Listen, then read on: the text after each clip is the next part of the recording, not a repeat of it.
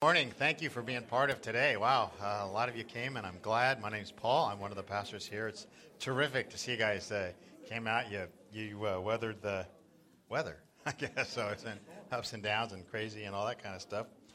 A few months ago, I was, I was out out front um, talking to some guys, and, and, since this is a surfing community, um, there's a group of guys that surf a lot, and, and one guy invited me to go surfing with him.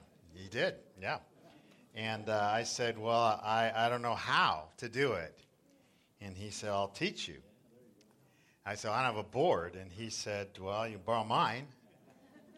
Said, The water's too cold. And he said, I have wetsuits. and I said, uh-huh, I'm too old. And he said, I can't help that. but then he said, There's lots of old guys out there.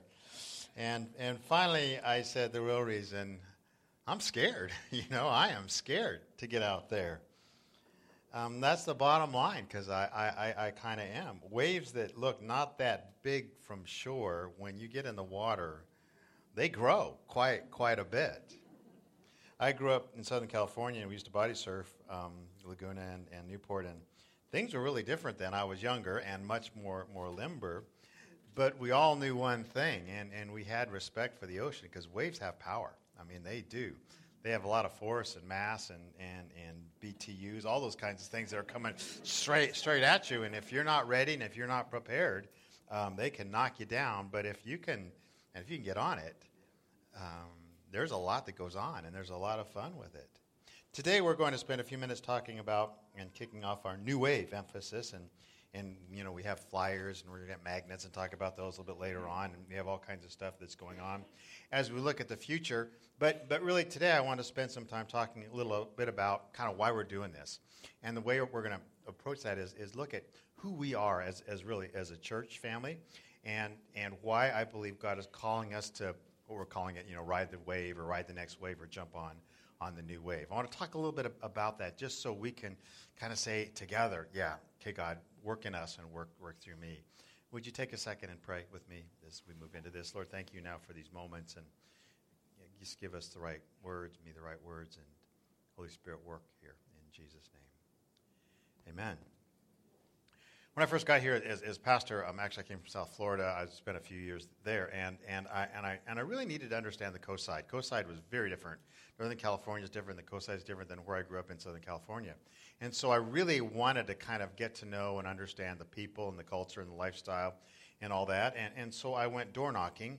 I would go door to door, you know, doing that. Now, that's a hard thing to do, you know, because I'm, I'm kind of introverted and knocking on a strange door is, is, is really tough.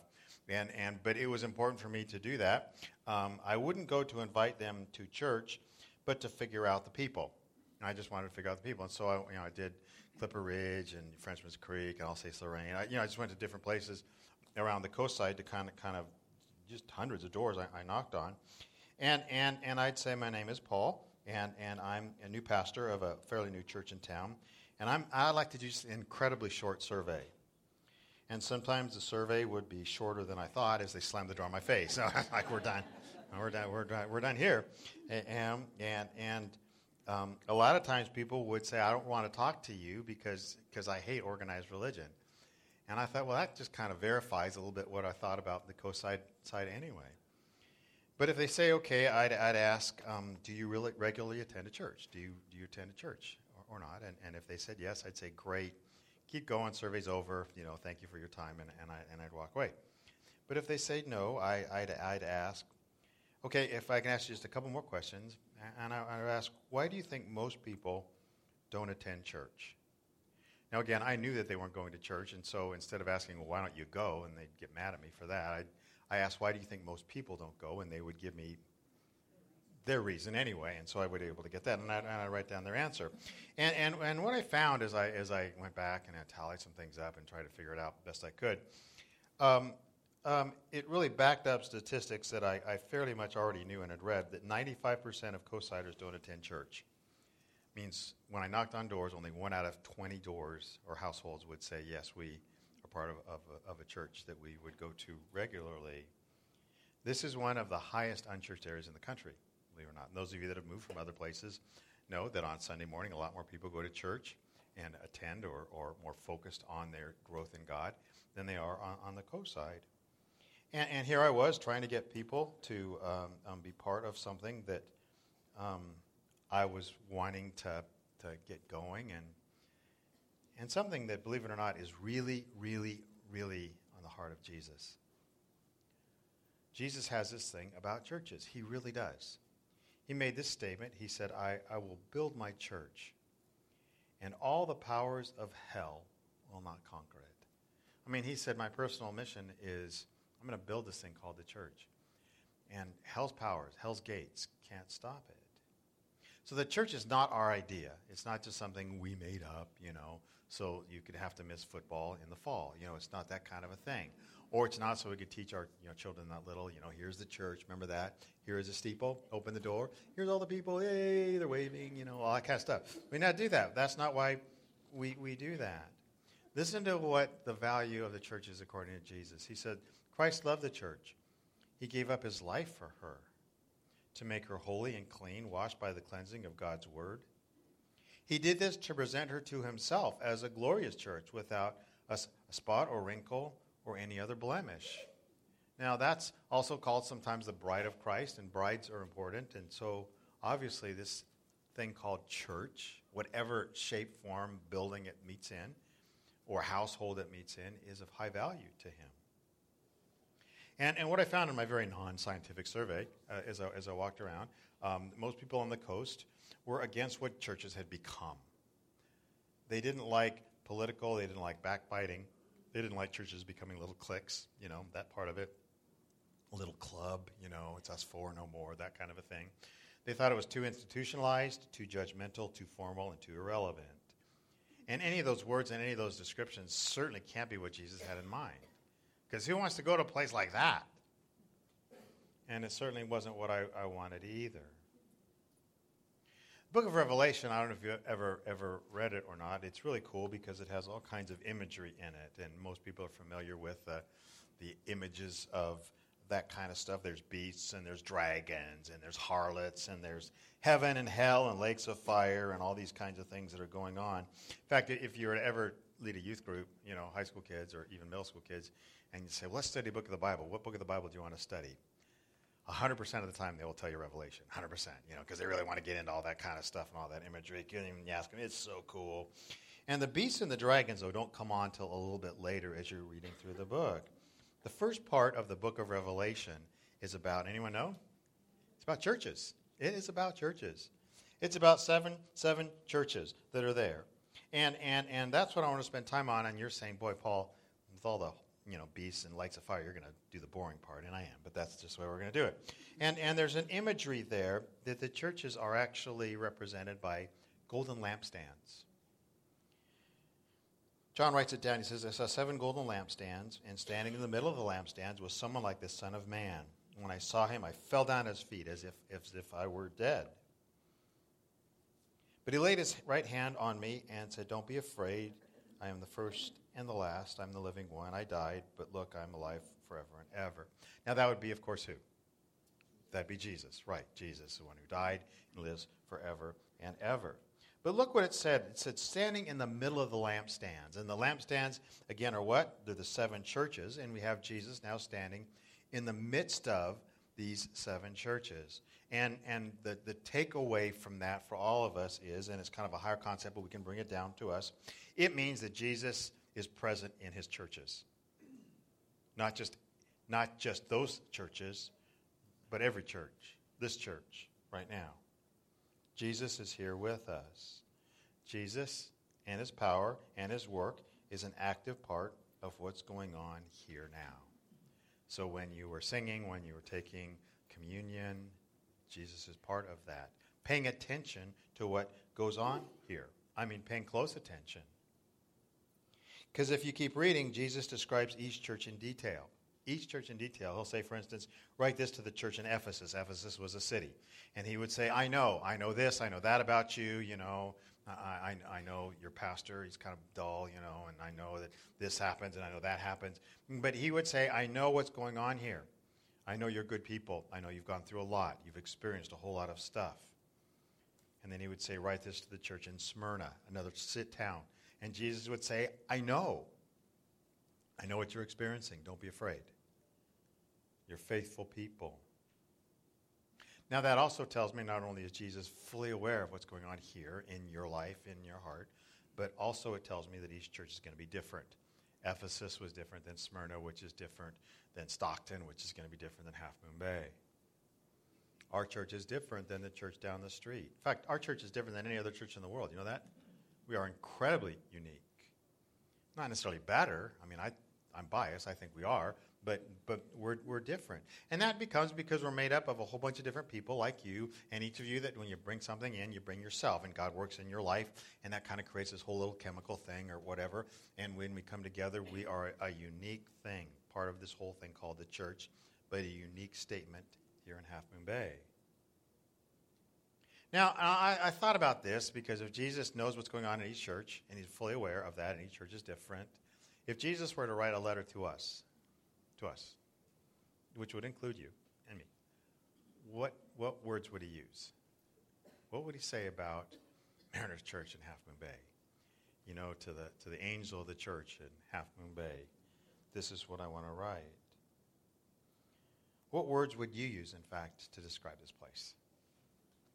And, and, and I have some words that I would just simply like to share, and, and I hope that this will be true for us as we move forward, not just with this new wave thing, but, man, for the rest, for a long, long, long, long time. One evening a bunch of years ago, um, we were having a, a, leadership team meeting. This is our steering team, and there were about five or six of us back then. And this was, again, ancient times, and, and, and there were only like four or five or six of us. And, and, and Thursday night they came, and as they showed up, I was waiting in the parking lot instead of in the office for them. And, and when they came, I, I, I had a, a, minivan there, and the doors were, were, were wide open. And when they came, I said, just hang right here. I said, because we're going to take a road trip. You know, road trip, road trip, yeah. You know, so, so we, we, we, we piled into the minivan, and I, and I pulled out a tape recorder. Do any of you not know what a tape recorder is? So, yeah. pretty soon there's going to be people that are going to raise their hand because your your kids, well, your grandkids will not know what tape recorders are. Real tapes, all that kind of stuff. A little cassette tape recorder. And I told them we were going to go for a drive, and I had already mapped out a few places, you know, in my head on where we were going to go. And, and I said, what we're going to do is we're going to drive to certain places, and I'm going to turn on the tape recorder, and I'm just going to record what, what we say. And, and, and so, so we drove to Hilltop Mobile Home Park, you know, up there on 92, and we stopped. And I said, hey, let's just take a second. Just take a second and look around. Look around and, and tell me what you see. And I had the tape recorder on. You know, I, I turned it on, and, and they talked about what they saw. They saw this, they saw that. You know, they saw work trucks, they saw tricycles around, they saw, you know, kids playing, and they saw these things here.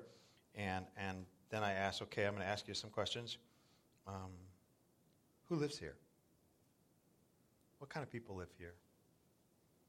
And what are their, what are their needs? And what are their worries? What are their joys? What gives them joy in life? What keeps them up at night? And then, and then, and then after we finished, we, we got we, we, we, we drove down to Alsace Lorraine. This is when Alsace Lorraine was under construction, by the way. There's a lot of new houses being built up there. The place was getting getting getting huge. And I said, "Well, what do you see here? Who lives here? Um, what are their needs and what are their worries and their joys? What keeps them up at night?" And then we, we just crossed Kelly and we went behind Three Amigos, the neighborhoods behind there. Parked and um, same questions, you know, same tape recorder. Then we drove into Ocean Colony. And uh, same questions. What do you see? Who lives here? What are their needs? What are their worries, their joys? What keeps them up at night? I came back and, and, and we talked a lot about kind of what we experienced realized that we were incredibly diverse coastside. Very, very, very diverse here. And we also realized that God has called us here to reach a very diverse group of people. And we also realized that we were kind of hitting only a very small slice, really small segment of our coastside people. And so we prayed.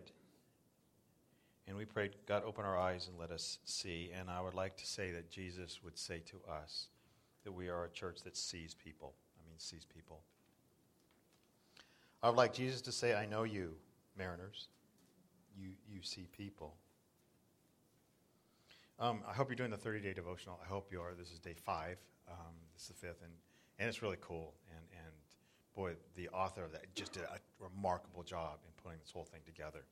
and, and it's going through the book of Nehemiah in the Old Testament. And, and man, the first few verses, I would just fly through them, but we're going through them slowly in time. And Nehemiah was a guy living in comfort. But once he began to see people, his heart, when I want to say broke, I, I, that's the wrong word. I want to say his heart wasn't broken. His heart was probably, for the first time in his life, finally made right because he began to hurt for people, people that were struggling, because I think that's how God designs our hearts. So we as a church began to say, what kind of a place would it take so that people from all these places we visited would feel welcome? But also they'd be able to understand the vernacular of what's going on here, because a lot of people, man, the coast is different. Um, a lot of people here, they didn't just quit going to church when they were 12 or 13 or 14 their parents or their grandparents stopped going to church when they were 12 or 13. So we're talking about second, third generation of people that have never stepped foot in a church ever in their lives. And so if we ask them when they come in, I said, okay, turn your Bibles to the book of Ezekiel. First of all, number one, they've never looked at a Bible in their life, and they didn't bring one. Even if they did bring one, or we gave them one, they have no idea how to find Ezekiel. Said, wow, we got to do something to help reach people that are having a spiritual hunger in their life but don't know quite how to get there because we've basically said if you come in here, you have to be at this level to really understand what's going on here. So we made some changes.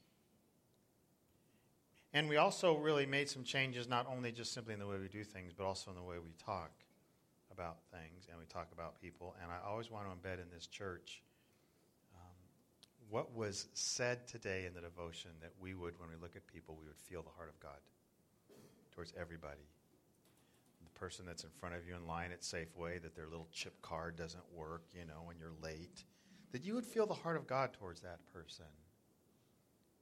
The person that's bothering you, you know, in your neighborhood, that you would feel the heart of God towards them. You'd see people as people. Through that, there came a sense, and, and this is the second word that we are really called the great story of Esther, Esther is in the Old Testament, and, and again, as I was mentioning through Joshua, whenever you open the Old Testament, apart from the book of Job, whenever you open the Old Testament and you look, it's really God revealing who he is and what he's like through the nation of Israel. And that's true with the book of Esther. Esther is a beauty queen, and she lives in the capital, and the king sees her and brings her into his harem. She's, by the way, um, an Israelite and she becomes the king's favorite. He makes her his queen, and you got to read the whole thing because there's a good guy and a bad guy, and, a, and the king, and, and, and all this kinds of stuff. But the bad guy wants to kill all the Israelite people, and Esther's an Israelite, and she doesn't know what to do. And so she goes to her uncle, and her uncle coaches her with words that I would love to embed into us. He says this Who knows if perhaps you were made queen? And here comes the word for such a time as this her beauty was not there so that she could eventually make it under the Sports Illustrated swimsuit issue or to have guys look at her. Her beauty was there for one purpose that would be to save the Israelites for such a time as this. There's a sense of calling in this, you know, and I think there should always be a sense of calling for us as a church family. And, and for some strange reason, God's built up mariners, you know, in a really cool way. And brought incredible people, you guys here, and phenomenal resources. And, and we stand on God's word, the Bible. We believe it's true, and we have a message of salvation through Christ alone. And, and, and I sometimes say, and this is not an arrogant statement, and, and other churches are doing some great things. But in some areas, in some research, in some ways, since we have, I guess, some leverage, if we don't do it, who will? Next word kind of leans on that one. That's the word expectation. One time I had a prayer time, and, and, and you know, I just want to get some people together to pray. And, and so I didn't know how many people were going to come, you know, and it was going to do a monthly thing. And so I set up 12 chairs, know. What the heck? Jesus had 12 disciples. I'll set up 12 chairs. You know, who knows? And, and 12 people showed up. And I said, well, that worked out. Oh, okay.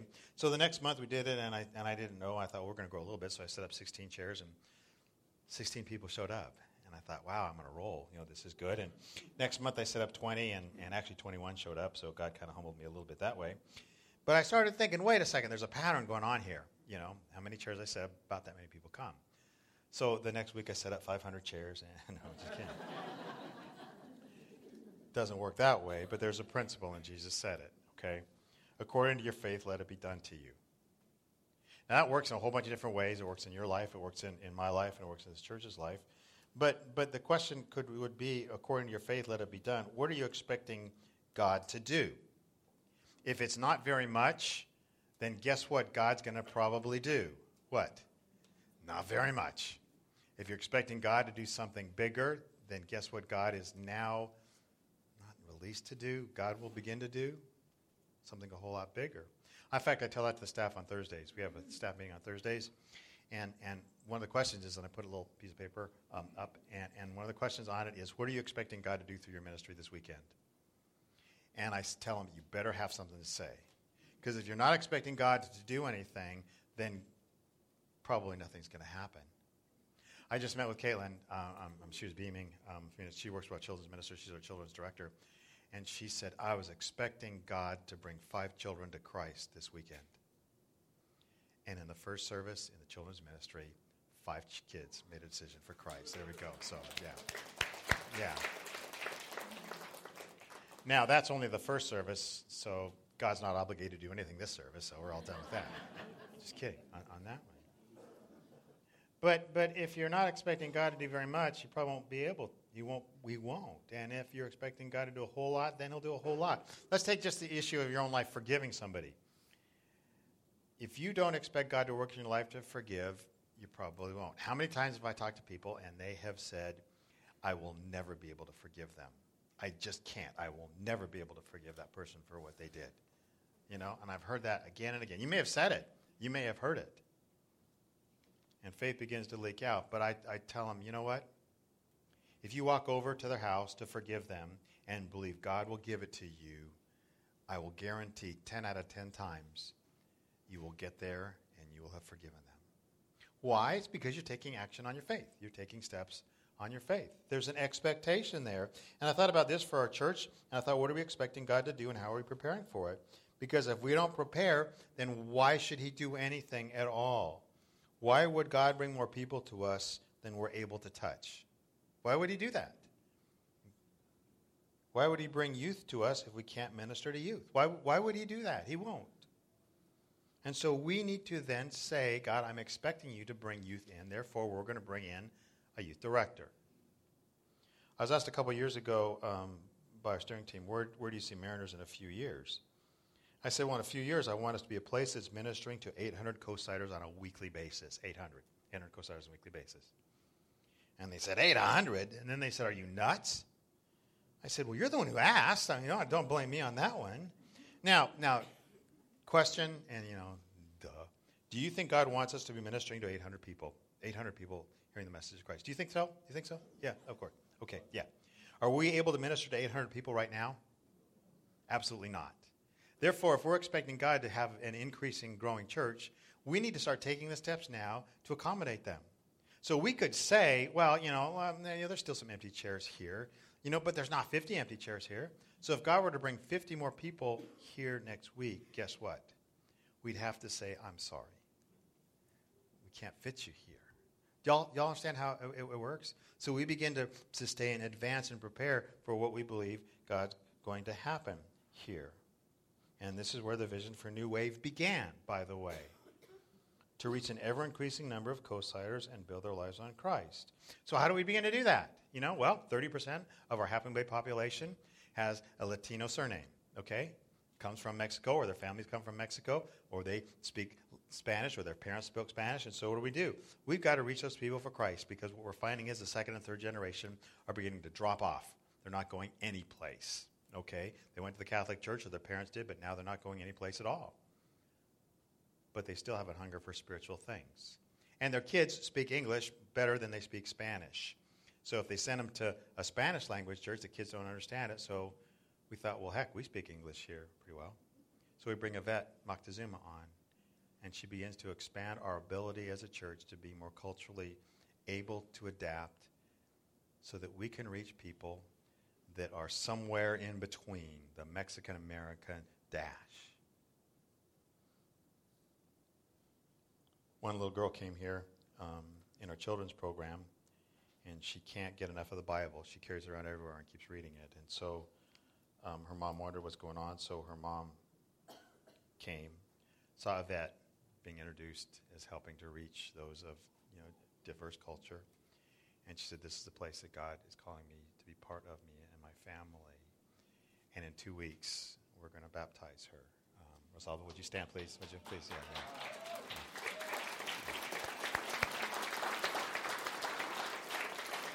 And, and we want to do some leadership pipeline stuff to say the measure of the effectiveness of our church is not just going to be how many people we can pack into this place. Um, it's going to be how many people, particularly youth, are considering ministry as a possible career path. If not full time, at least part time. How many are going to actually move into leadership positions?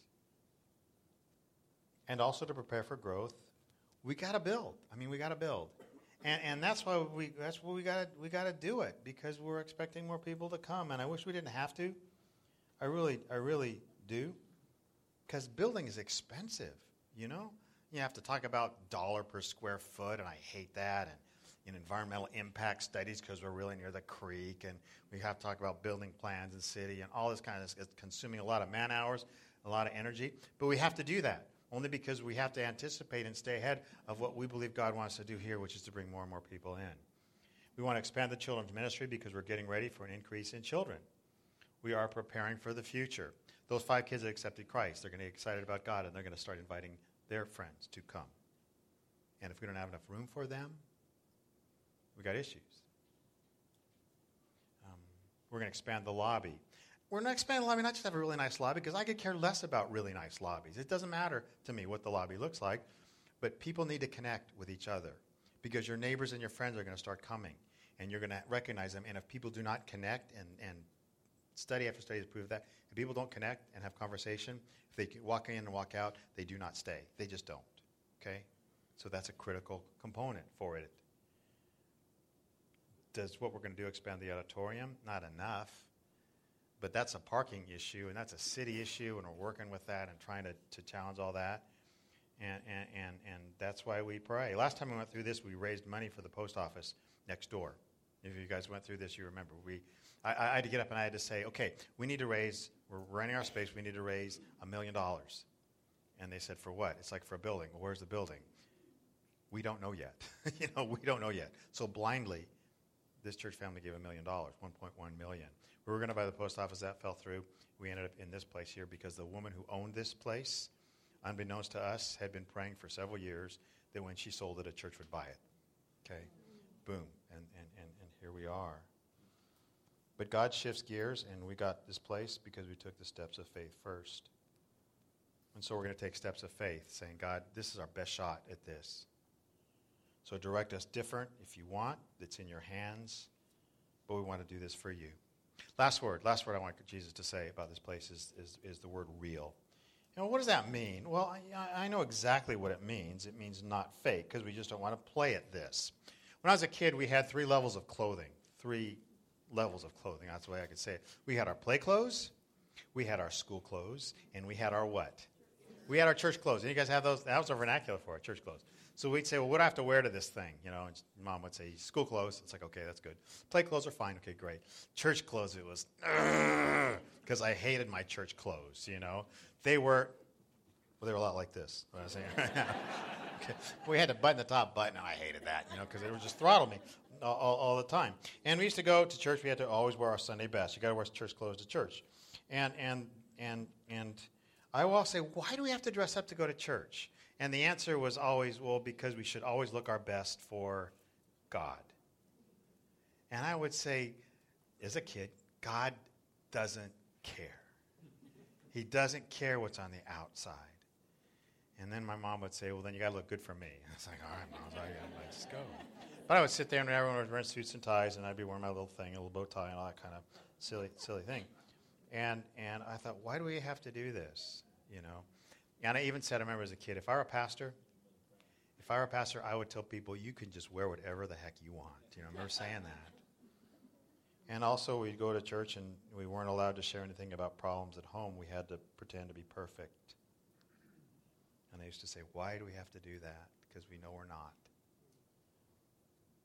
So I want this place to be a place of real people, and you guys are, where we're able and willing to share faults and problems because we all got we all got them and we all got them to a greater extent you know, than sometimes we even care to admit because we're all broken people. We just are.